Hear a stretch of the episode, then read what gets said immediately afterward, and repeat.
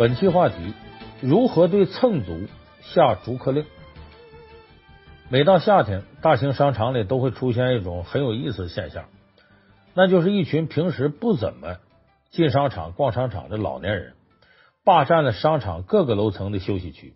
他们呢，既不买东西，也不闲逛，就是坐在那儿唠家常或者闭目养神。有时候自个儿还搬个小板凳进来。你要问他们来到这儿的目的是什么呢？就一个字儿蹭，蹭什么呢？蹭空调。哎，过去我们在树荫底下坐着叫乘凉，现在改了叫蹭凉。这个蹭字呢，本来是就是摩擦的意思，到了新时代呢，有了新的解读，意思是在不掏钱的情况下呀，白使用别人的东西。所以大家给这类喜欢蹭的人呢，起个专属名字叫蹭族。好在呢，现在夏天马上就过去了，大爷大妈们呢，很快就会撤出商场，结束蹭凉。可是还有一类蹭足，他可以不分季节、不分场合，一直蹭别人方便。比如你说蹭饭、蹭车、蹭住等等，只要脸皮够厚，就可以变着花样的蹭。作为被蹭一方的我们呢，开始时候啊，也许会碍于面子不说什么，可是时间长了呀，谁也受不了。如果对方毫无自知之明，而且死皮赖脸的话，那我们该怎么办呢？我们该如何在不撕破脸的情况下对这些蹭足下逐客令呢？今天呢，咱们这期节目就教大家在这方面应该怎么做。那么，对于蹭足呢，我们可以根据他们的脸皮厚度，用三招对付他们，分别是呢，找借口、找托、找麻烦。咱们先说第一招，找借口。找借口这招呢，适用于脸皮啊相对比较薄的蹭足。这类人呢，能听懂弦外之音，稍微点一下，他就明白你的意思。所以，对这样的人呢，找借口是最好的。呃，比如有事啊，呃，不在家呀，不顺路啊，等等等等。呃，总之，你找点借口来解决这个蹭足给你带来的麻烦。呃，比方说，我说件事啊，说有那么一对夫妻，他呢，这个住的地方啊，呃，楼下呢。就是这个丈夫的这个同事，呃，他们是楼上楼下。这个同事呢，离婚了，单身。你想，男的一个人过日子呀，他这吃饭总是对付，所以这两口子觉得他挺可怜，就就经常啊请他到家里来呃吃饭。结果谁知道一来二去啊，他这同事就走顺脚了，吃顺口了，时不时就主动上门呢吃蹭饭。这夫妻俩一开始觉得那吃就吃呗，就多摆双筷子呗，也不费啥劲儿，也花不什么钱。可是时间长了，麻烦就来了。你比方说啊，这两口子呢，本来呢不饿，就不想做饭了。可是这同事来了，你说这时候就不能不做了。本来打算呢就把上顿的饭热着呀，对付一口得了。可他一来饭不够，你还得重新做。结果仔细算下来呢，这期间生活费啊比原来增加了不少。关键是呢，他们两个人的世界受到了打扰。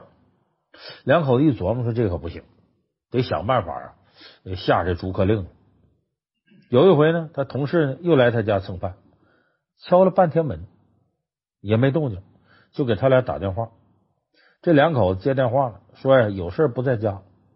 第二天同事又来了，他俩还没在家。第三天同事来了。哎，这两口子在家，就问说，你们是不是有什么事儿啊？这时候这两口子就借坡下驴。哎，这女的说：“我呀，我爸我妈那有事儿，哎，身体不太好，我得过去住几天呢。这个我们得照顾照顾他们老两口。这个对不起了，这两天我没法给你解决吃饭的事了，也不能招待你了。”这两口子说出这个事儿呢，其实是个借口。他们确实到岳父岳母那住了两天。但是那两口子老两口没事，他就拿这个当借口。关键是呢，他在说这个事儿的时候，说我们得到那边住两天，不能招待你吃饭了，抱歉了。他说这话时候，两口子显得呀，这特别不好意思，特别抱歉。结果这话一说呢，他这同事反倒不好意思。你看自个儿白吃白喝这么长时间了，自个儿抱歉才对。就这么的，他就说了，别考虑我，别考虑我啊，你们还得以那边为主，该办事办事。果然，在这之后呢，这同事基本就不来吃饭了。当然，为了维持关系呢，两口子有时候啊还会请他到家里吃个饭，这同事也会来，但这个呢就不属于蹭饭了，就属于正常的维护关系了。这个方法呢，精髓不在于找什么借口，而在于找借口的方法。夫妻俩连续两天不在家，就给这同事制造了紧张空气。接着说家里有事儿啊，就说我有什么什么急事。最后在有急事的情况下呢，他们还惦记同事吃饭的问题，还表示抱歉，让同事深受感动。当然，最精彩的地方还要数啊，话语间透露出这种抱歉感，这就让同事更加不好意思。这个方法的好处就是呢，既下了逐客令，又不会破坏关系，让彼此不会因为这方面的事儿变得尴尬。那么这个方法呢，同样也适用于对付啊经常坐蹭车的人，借口有事先走啊。或者说我不回家，我去别的地方不顺路。那几次之后呢，脸皮薄的人呢就会有所察觉。说到这儿呢，可能有人会说：说找借口这个方法太常规了。一般反复蹭饭蹭车的人呢，脸皮不可能那么薄，脸皮都厚着呢。这方法对他们没用。那好，如果这样的话，咱们就再下点猛药来对付这类脸皮厚的。这就是第二种方法，找借口之外的第二种方法，叫找托。什么叫找托呢？呃，我讲一件呢发生在我身边的事，就是我这个原来单位啊，有一个小同事，在北京呢，呃，有套两室一厅的房子，小两口呢住一间，还有一间客房呢，偶尔他们这个这小两口都外地的，这个老家来人在这住一下。去年的时候呢，这个他们老家的一个朋友啊，调到北京来工作，说呢，我现在呢一时没找好房。啊，这北京租房子挺费劲，我暂时在你这住一段。那作为朋友呢，这小两口里这这这男的，这跟跟他这是朋友，说是我得帮你一把吧。行啊，你你就在我这先住下吧，反正我这空间房呢。可没想到呢，他这朋友工作稳定之后啊，也没离开，一住啊就是大半年，也没提租房找房这事儿。如果他安安静静的在这住啊，也就算了。偏偏这个朋友在家里呢是个妈宝男，啥也不会干不说吧，吃饭还挑这挑那。有时候下班回家呢，一看没有饭吃，你他也不做，完了还对这两口子有怨气。你看怎么不做饭呢？一来二去呢，呃，我这小同事啊就有点受不了了。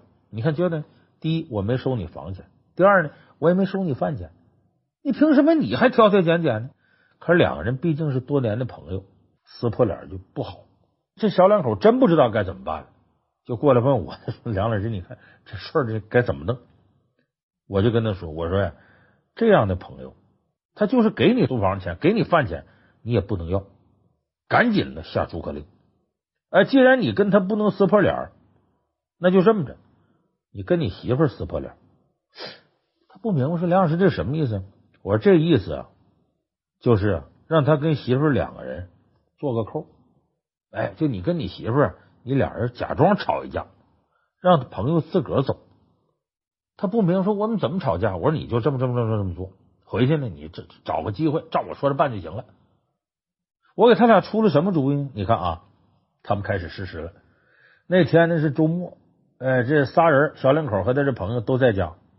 一般这个时候，他那朋友都窝在屋子里边玩游戏，小两口呢，这男的看电视，他媳妇在厨房忙活做饭。饭做好了呢，仨人一块吃。可这一天呢，饭做好了，三个人呢刚吃几口，这小两口这男的就开始找茬，说这媳妇说，你今天这菜呀，做太次了。你说这鱼让你炖的这么咸，这菜呢还这边这炒的青菜跟没放盐似的。哎，他媳妇也火了，当然这是假的啊，他媳妇火了，你愿意吃吃，不愿意吃就拉倒。你在这看电视，我怎么没说你呢？一手不伸，你好意思挑我？结果这两口子越吵越激烈。那男的说了：“说那菜不好，这不好吃，我还不能说了。再说我这朋友在这呢，你这菜做成这样，你太不给我面子了。”他媳妇马上反驳：“那你给我面子吗？啊，咱俩都赚钱养家，凭什么我天天得伺候你呀？那关键你说我伺候你还没得好，你还给我这拉了这个脸子，还说我。”这时候，那男的又说：“你差不多得了，我这朋友在这呢，你在外人面前，你你给我点面子，别得寸进尺。”结果他媳妇借事儿啊，大吵大嚷，说：“你看你这朋友在咱们家住，你管啥了？你说吃喝这些事儿，哪样不是我伺候？你干啥了？你就知道在你朋友面前装好人。你想两口子吵到这程度，这是个人坐着他都难堪呐。所以在他家蹭住这朋友啊，赶紧劝：哎，你俩别吵了，别吵了，别吵了。这会这男的马上又补了两句，说你还没完了是不是？啊，你你你整天你说媳妇你你拉着个脸跟欠你多少似的，愿意过就过，不愿意过咱俩就就离就拉倒。他媳妇一听也借这事儿来劲儿，说这你说的啊，谁不离谁是王八。叫他媳妇把狠话撂下，穿上衣服摔门就走了。他这朋友一看呢，赶紧让这男的，哎，你你出去追去啊，你赶紧的，你别别别弄成这样啊。结果呢，这男的也来劲儿，哎，其实这都演戏啊，但我不去。不过无所谓，离就离。果然呢，他媳妇跑出去吧，其实是到同事家住了一宿没回来。但这都都事先都做好扣的了，就这两口子这戏演的真不错。最后呢，他这朋友肯定是不放心了，觉得这事你看这这弄这么大啊，极力撮合。啊，最后两口子呢假装呢和好了。几天之后呢，他这朋友就跟当初我预想的一样。找借口搬出去。说到这儿，可能我会觉得说这方法不厚道。哎，这这这，咱得承认，确实不太厚道。你演戏骗朋友吗？但是当你遇到不厚道的人，或者迫不得已，你还真就得这样。为啥？你碰到的是厚道人，你对他厚道的方法，他这朋友本身就不厚道，在人家蹭吃蹭喝蹭住，完了还挑肥拣瘦的，心里一点数都没有，这人就不厚道。那你就得用不厚道的方法啊来对付他。你用这种方法，至少呢，你还能把这友情啊保持住。否则你接着放任的话，将来肯定双方撕破脸。那跟这相比，咱刚才说这结果还是好的。如果你觉得呢对不住自个儿朋友呢，你就偶尔关心一下或者拒绝，让他觉得你们之间呢没有受这个他搬出去这个事儿的影响。所以这个呢才是知进知退朋友之间该有的相处模式。那么这个方法。说对待一些这个呃其他的呃蹭车蹭饭的蹭住这人有用吗？有用，但不同的是呢，这个时候你需要的托就不能是另一半，你得换人。可能呢，朋友有的时候更好使。刚才我说这媳妇儿就是你下逐客令最好的托。你看，我再说一个解决这个蹭足逐客令的问题，找托。这当然这托呢就不是自个儿媳妇了，这个呢是一个比较极端的蹭车的故事。这故事主人公呢，呃，小马，小马呢，为了方便上班呢，借了点钱，自个儿也有点积蓄，买了辆车。从开车上班第一天起啊，和他住同一个方向的同事小王就开始蹭车。早上在家门口等着，晚上在停车场等着。遇到小马加班呢，他就在单位等着一块下班。甚至他加班的时候呢，还得要求小马，你等我一会儿啊，等等等我，你把我捎回去。一段时间之后呢，这小马就烦了。于是就找借口说：“我晚上有事儿，我去的先不回家，我办别的事儿不顺路，哎，我得先走。”可这时候这个小王呢，毫无底线，说：“你不顺路也不要紧了，你给我捎到地铁那儿，有事先走呢，那就这么的，这个这个这个这个这个，我请假，请假我跟你一块走啊。总之呢，这小王就跟块狗皮膏药似的，你粘上就甩不掉了。小马就特别闹心，就跟自己哥们儿说了这件事。哥们儿说：‘你这么。’你下班的时候呢，来我单位接我，并且他告诉小马，你一定跟那小王说呀，呃，你得接朋友啊，今天有特殊的事儿，不能带他了。我估计那小王肯定还会跟着一起来，到时候你就看我怎么对付这小王。这小马呢，这天下班就照朋友教的，跟小王说一遍，说呀，我今天我要去接个朋友，有事儿我就不能带你了。果然，这小王呢，厚脸皮的贴上了，不在意，嗯，跟你一块儿去。我也不怕耽误时间，这小马没招，就带上他去接那朋友。把这朋友接上车以后呢，他这朋友先跟小马唠点无关紧要的，然后呢，就从兜里掏出一千块钱，放到小马面前了，说这么的，我这个月呀有点不方便，你这么的，你这月你工作忙不忙？小马说我不忙啊，没什么太多事。说这样，这个我这一个月呀。你每天晚上你到公司来接我，我这给你的车钱，我不白让你接。小马说：“哎呀，咱哥俩这关系，你还谈啥钱？你接你就接，你不要钱。”他这朋友说：“那不行啊，你车加油不得花钱呢？你钱也不大风刮来的，这一千块钱就算给你油钱了。而这钱你要不要，那那我就只能租车了。你说便宜别人干啥？还不如这钱让你挣。其实这俩人在这做戏。这小王一看到这一幕之后啊，立马消停了。为啥？他一琢磨，你说人家人俩这么好哥们儿，用他车还给钱呢，我这天天死皮赖脸的，我是不是有点忒不是玩意儿。所以从那以后呢，渐渐的这小王啊就不蹭他车了。所以你看，以上两种方法，咱说这找托，无论是找媳妇儿还找朋友，这足以对付大多数的蹭组。如果这样的暗示都没有效果的话，那只能说明什么问题？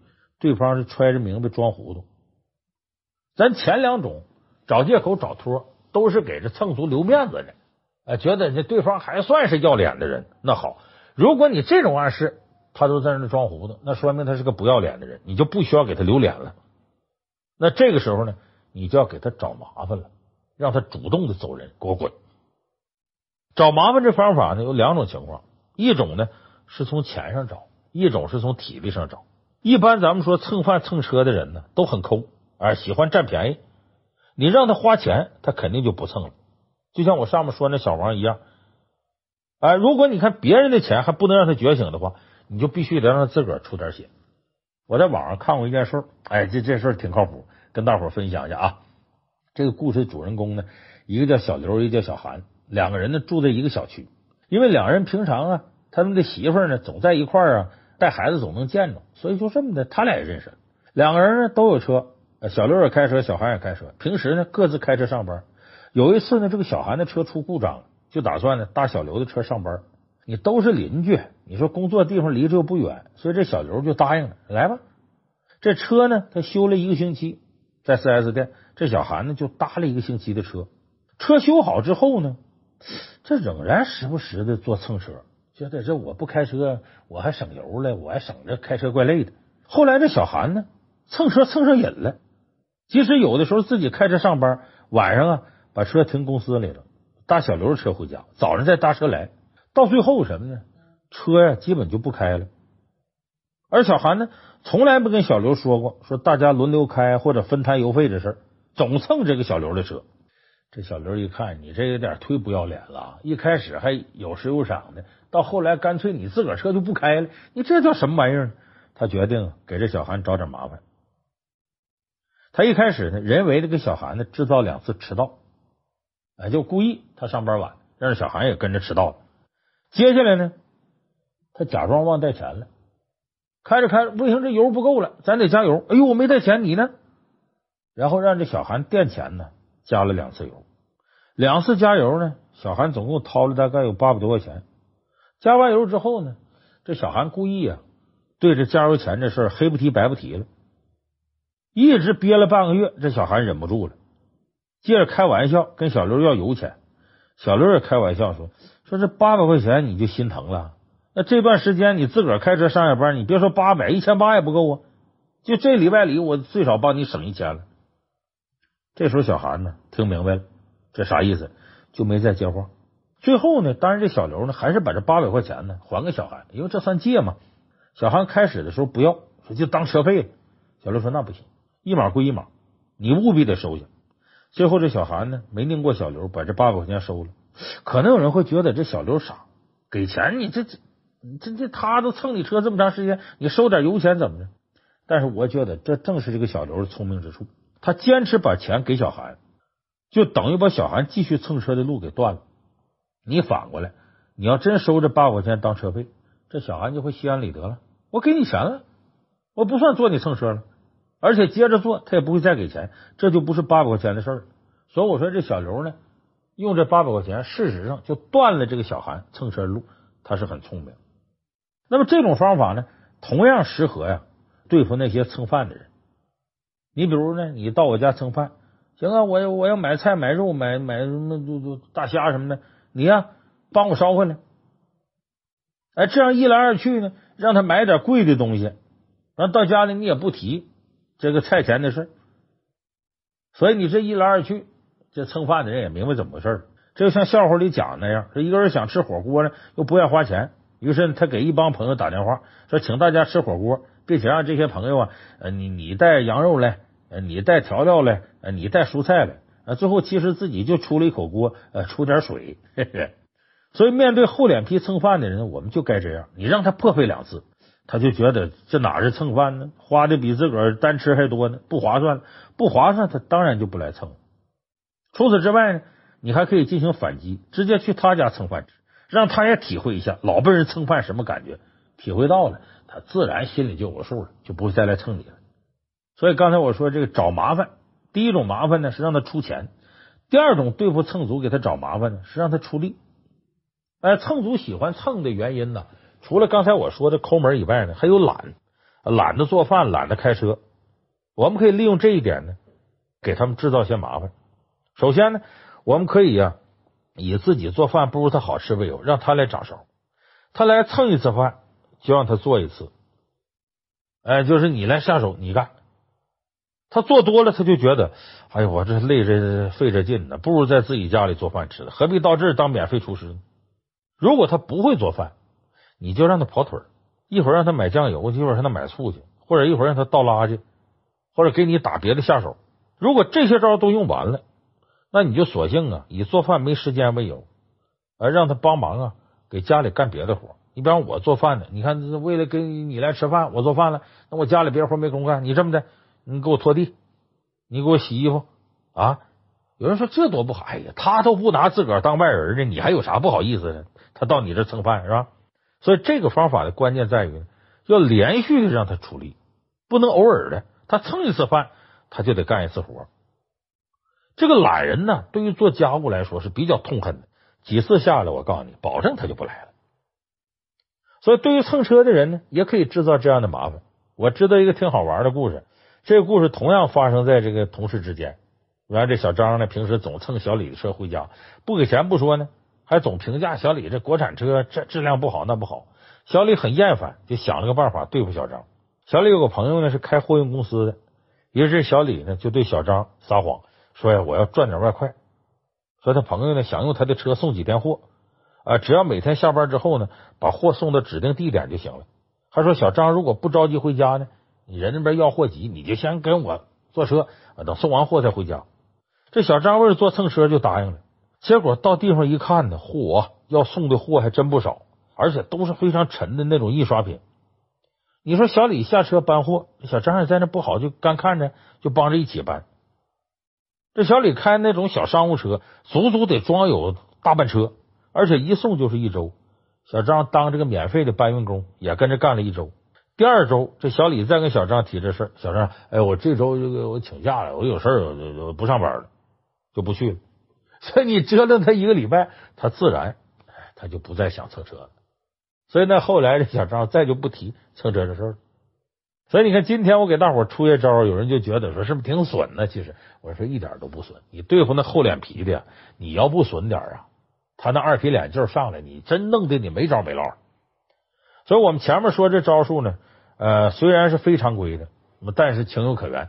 就你不把人逼到那份上，也不会出此下策。到好朋友家里偶尔蹭顿饭呢，可以促进感情；偶尔坐坐同事车呢，也可以建立工作以外的交情。可是，一段关系的维护呢，你讲究是礼尚往来，你不能啊占便宜没够就占人便宜，更不能把厚脸皮呢当成生存的本事。所以我奉劝那些还在进行中的蹭足们。如果不想让朋友或者同事这样对待你，你就要立刻停止你占便宜或者你自个儿特懒的这样这种行为。于人于己呢，你都方便，你别为了自己一时之便利、一己之私，就毁了自己名声。所以说一千道一万，这蹭足啊有点可耻，咱最好别当着蹭，别给人找麻烦，就是不给自己找麻烦。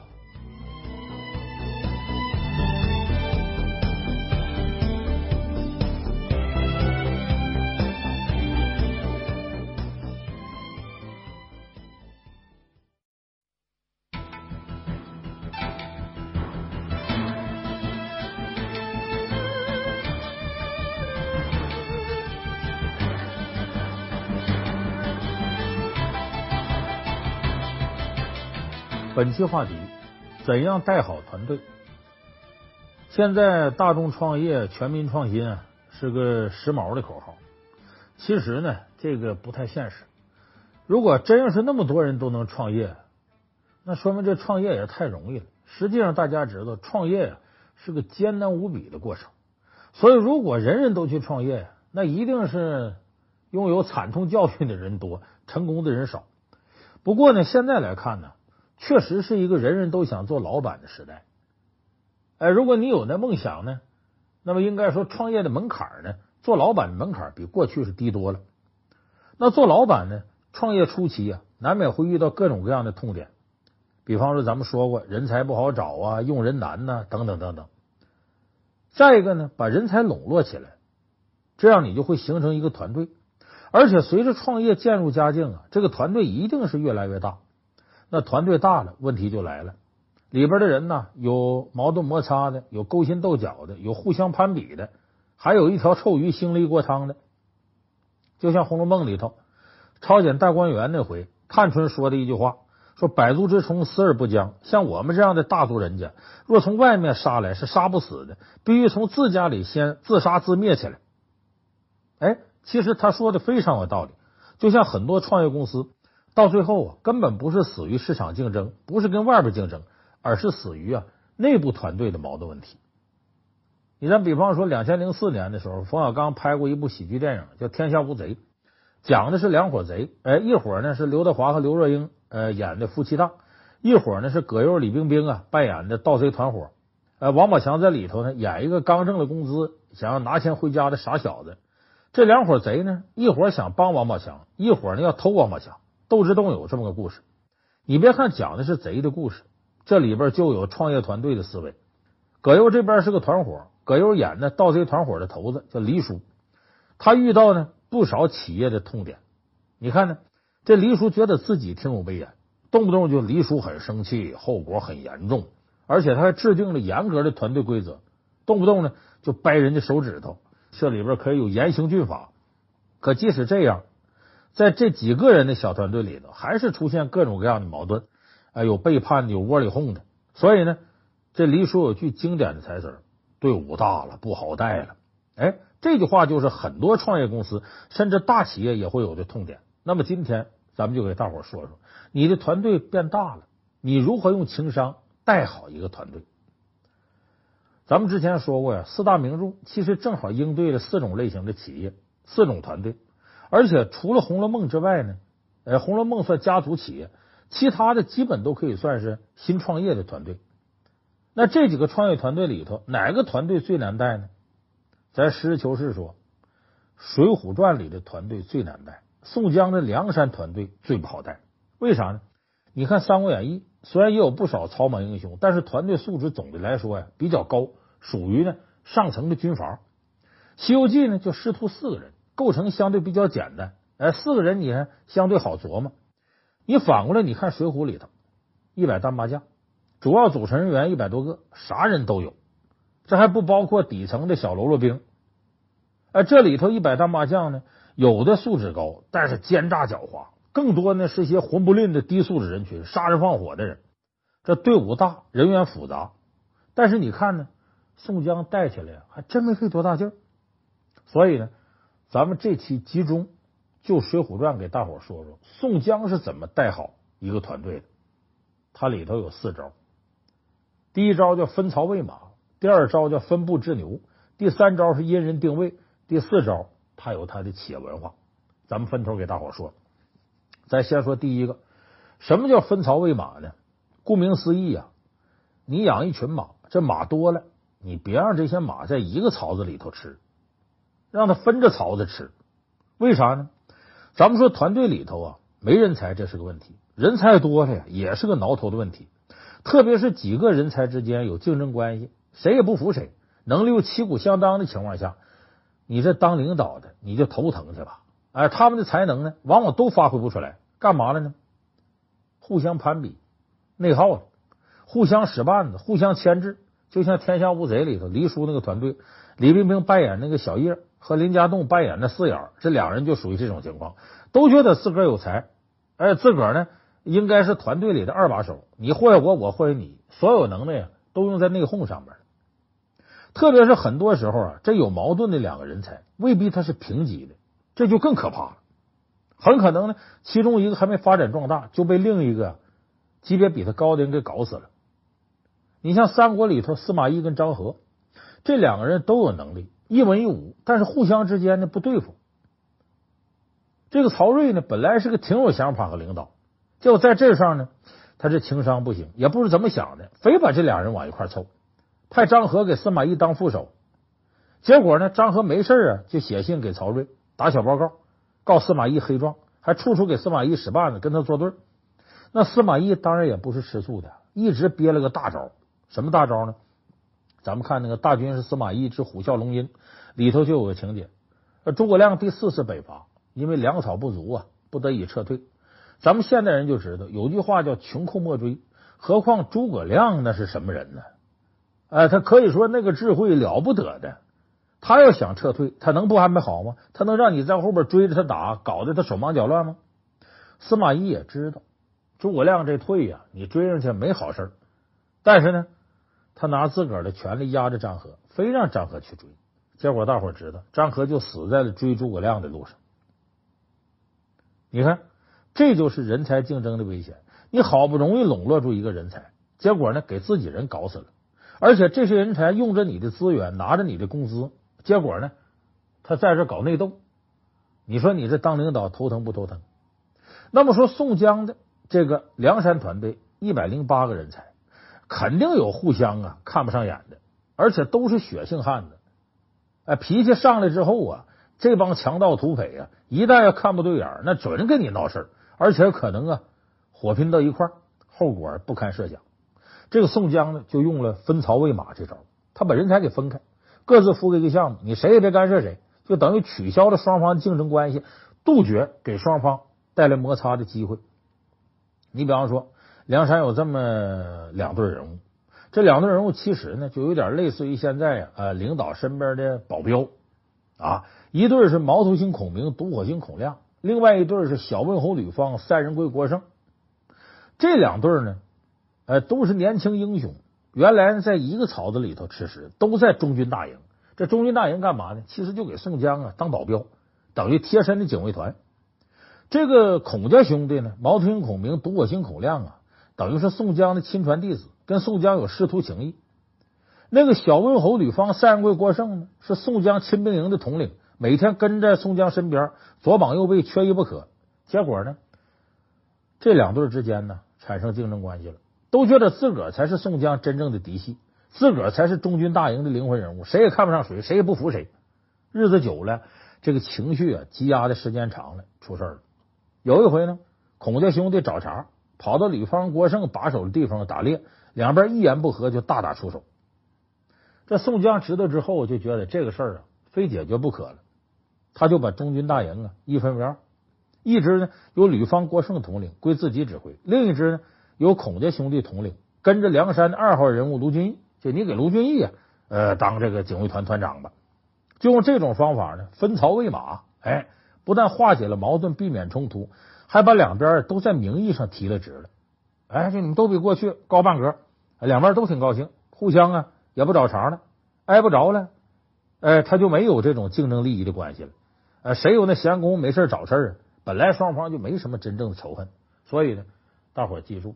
带好团队，用好这些人才，他们要互相竞争，你就用第一招分曹喂马，把他们分开，各干各的。第二招呢，叫分部制牛。说什么叫牛呢？牛其实就是蛮，就是倔，就团队里边特不好管理的。咱们俗话说的一条鱼啊，兴了一锅汤，一个人呢能搅和的一个团队都不得安宁。哎，这种人呢，我们就可以管叫牛。这种人脾气大。一根筋放在团队里就是个定时炸弹，不知道啥时候就炸了。往往有的时候呢，这个人呢可能是大学刚毕业的愣头青，也可能呢是呃有点本事、居功自傲的老员工。哎，这些人呢有一套自个儿的三观道理。哎，一有事不顺心呢，就爱炸毛，一炸毛起来，整个团队跟着就遭殃。哎，甚至还容易啊被团队里头别有用心的人呢给当枪使，把事儿啊给挑大了。那么在梁山团队里呢，呃，谁是这牛的代表呢？咱都知道黑旋风李逵，那谁也整不了，就听宋江的。有时候牛脾气上来，连宋江面都不给。那宋江制服这种团队蛮牛，他就用了五步制牛。通过五步，你看，咱举个例子啊，就是桃花庄那段有啊人诬告说宋江强抢民女，结果李逵呢也没搞清情况，不分青红皂白找宋江就大闹，还把这个梁山的那个替天行道那旗给砍了，惹祸了。那宋江怎么办呢？说你李逵来找我麻烦，第一步不五步制牛吗？第一步避牛，就躲开。就牛在刚发疯的时候，啥道理听不进去。你跟他面对面谈上，容易把自己情绪都给带跑偏了，把自个儿绕进去。最后不是把牛开除了，就把自个儿气个好点。所以这个时候呢，避其锋芒，要避开这牛。哎，就像这个事儿当中呢，宋江不见李逵，而是一边留时间呢，让李逵冷静冷静，一边呢收集信息，呃，掌握事情发生的前因后果。所以，当李逵发疯砍倒杏黄旗，把“替天行道”四个字扯得粉碎的时候，出面处理的不是宋江，是二把手卢俊义。这个时候，宋江不露面。那第二步呢，就圈牛，就是等着牛发完疯啊，呃，怕影响扩大，先把牛控制起来，限制李逵的自由。这个放到企业上呢，就是给这牛啊放个小假，哎，你先别上班，让你回家好好反省反省，反思一下。第三步呢，叫审牛，就把事情前因后果弄明白了。这时候这牛啊也冷静多了，就该审他了。你看宋江把李逵啊叫出来对质，来言去语有理有据。这时候李逵这个蛮牛冷静下来，气儿也撒的差不多了。你说什么他能听进去了。再加你这头证据充分，几句话问下来，这蛮牛李逵认识到我错了，我太鲁莽了，我错怪哥哥宋江了。所以这是第三步，哎，审牛。但是呢，这三步啊，你要为了以绝后患，这三步不够。接下来第四步，牵牛。怎么叫牵牛呢？你这个疾言厉色过去了，这牛也认错了。接下来给他和风细雨的讲道理，收买人心，牵着他鼻子往前走。他犯的错越大，你语气就越温柔。哎，这样就造成这牛啊心里非常内疚，下次他就长记性了。哎，这叫牵牛。最后的第五步叫拴牛。哎，真相大白了，李逵认错了，该骂的骂了，该哄的哄了，还得立规矩，惩罚是不可少的。哎，先小惩一番，哎，然后啊记大过一次，戴罪立功，再有同样错误，数罪并罚。就说白了，得当大伙面说清楚了。搁这事儿呢，把这头牛扣住，这下不为例。你再有这事儿，你可别怪无情，就给大伙扬刀立威。所以你看呢，这五步啊治牛，恩威并施，有条有理，啥蛮牛也跑不了。你看李逵这头蛮牛再没发过蛮，所以五步之牛的作用啊，就是搞定团队里的不核心因素。自个儿总挑事儿的也好，总被人家当枪使的也好，你把他搞定了，整个团队就消停。当然了，如果有极端的，说比李逵还蛮的蛮牛，你可以有第六步宰牛，就不管多好的人才，影响团队的和谐，就得开除。一个人再厉害，他比不过整个团队的重要性。所以实在不行的时候。那就最后一招宰牛。所以咱们说这个分曹喂马之外啊，五步制牛是带团队的好办法。那带团队的第三招什么呢？因人定位。其实呢，这一招啊，因人定位，很多大企业都已经开始重视了。原来在团队管理上啊，大家都是用啊能力说话，一视同仁。你什么能力，你就认什么职位，哎，没有什么特殊待遇。这好像挺公平，其实呢。还不够人性化。现在呢，很多企业开始走人性化的管理路线，开始研究人了。你看，现在有不少上企业培训的，讲什么色彩看性格，什么九型人格，什么四型人格，等等等等。就是在面试的时候呢，人事通过面试啊，就把这个人什么性格摸得差不多了，他属于什么类型的，哎，再往上呢，相应的领导就会根据这个人的性格类型啊，区别对待。其实这种现在看先进的方法，宋江那时候早就用了。你看他给梁山好汉排座次的时候，包括在对待梁山伯这些人的时候，他就是因人制宜。不同的人呢，有不同的定位，就用不同的方式对待。你比方说，古上早时迁贼梁上君子，他跟杀人放火上梁山那会儿不是一路子。杀人放火呀，那是胆气；偷鸡摸狗那是猥琐。就本来呢，这时迁就不受大家待见，你个下午门的贼。但是呢。一个是石谦和杨雄、石秀这俩英雄人物攀上关系了。再一个呢，石谦呢曾经去东京啊盗取燕翎金圈甲，结果把徐宁给弄上梁山了，并且在梁山攻破大名府的时候和曾头市的时候呢，他立了头功。所以这样的人呢，有没有用？很有用。当年孟尝君不是依靠鸡鸣狗盗之徒救自己一命吗？而且这样的人呢，他没有三观，没有底线，往往都是小人，你还不能得罪。可是你说要重用呢，难免其他人不服啊。说你让我和这种人平起平坐，我嫌丢人。但是这种人呢，要的是利益，他对名气往往没什么苛求。你看他贼都做了，他还在意那些虚名吗？所以宋江对石迁的态度，咱们说尊重尊重。宋江对石迁什么态度？重而不尊，就是我态度上啊，我挺看重你，我该赏啥赏啥，我给你钱我都不含糊。好像我把你当个人物，但是呢，我不给你什么实际的权力地位，排名上呢非常靠后。所以咱看过《水浒》都知道，古上早时迁呢是属于这个地煞星里头啊一百零七位，就倒数第二，哎，名字叫地贼星。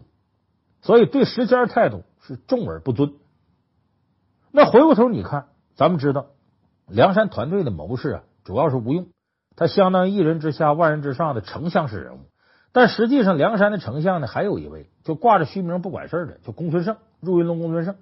这公孙胜属于梁山前辈，当年呢，晁盖智取生辰纲啊，就他牵的头，而且是跟着晁盖的红人，有资历有名望。但是呢，第一，论智慧来说呢，他比吴用逊色；第二呢，从忠诚的角度来讲呢，他属于前朝遗老，他没有对宋江啊下狠劲表忠心。这两个原因放在一块儿啊，宋江对他态度是：我让你当丞相。但大事小事我都不过问你，我对你尊重，这叫什么？这叫尊而不重。你看，对石谦是重而不尊。哎，我可以赏赐你，但是呢，我不给你多高地位。对这个公孙胜呢，是尊而不重。我给你很高地位，但是呢，我并不是多看重你。你看，对吴用就不一样了。吴用是聪明又有头脑，又是元老，又对宋江积极表忠心，所以宋江对他是又尊又重。所以你看，刚才咱们说这仨人，一个重而不尊，一个尊而不重，一个是又尊又重，这个就是因人制宜，因人定位不同，哎，采用不同的对待方式。其实，在团队管理当中呢，不管是职务态度，还是目标设定、激励方式，都应该呀因人而异。你比方我举例子，这是我最近才了解的啊。就现在呢，在企业里头比较流行的有一种很简单的四型人格，哎，也叫呢。DISC 人格特质，就说人总体分成四种。第一种呢，D 型人格，掌控型的。这种人最大特点是啥呢？不怕困难，勇往直前，撩开膀子干就得了。但是呢，这种人有缺点，就缺乏耐心，对细节不敏感。孙悟空就属于这种人。对于这种人呢，你呀、你就肯定啊，把他的难题呀、你甩给他就行，你啥也不用管，顶多呢，你给他分配一个细心敏感的助理。哎，这种人你就得这么用。第二种呢，叫 I 型的，社交型的啊，快乐至上，感觉第一，受欢迎，喜欢得到注意跟赞赏。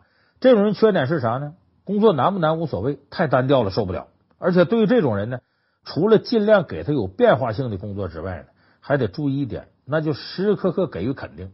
他做完一样呢，你得夸他一句，他干的不错，继续努力。要不然呢，他干一件事你不吱声，干两件事你不吱声，第三件事他就有情绪了，就没那么大干劲儿了。那第三种呢，叫 S 型，就温和型的，他不在乎输赢，友谊第一，好相处，但是呢，缺乏自信，犹豫不决，比较敏感，特别怕改变。这种人呢，就适合做呀和事佬型的工作，属于中规中矩，哎，不会有啥太大惊喜，但也不会给你添什么乱子。第四种呢，C 型，分析型的。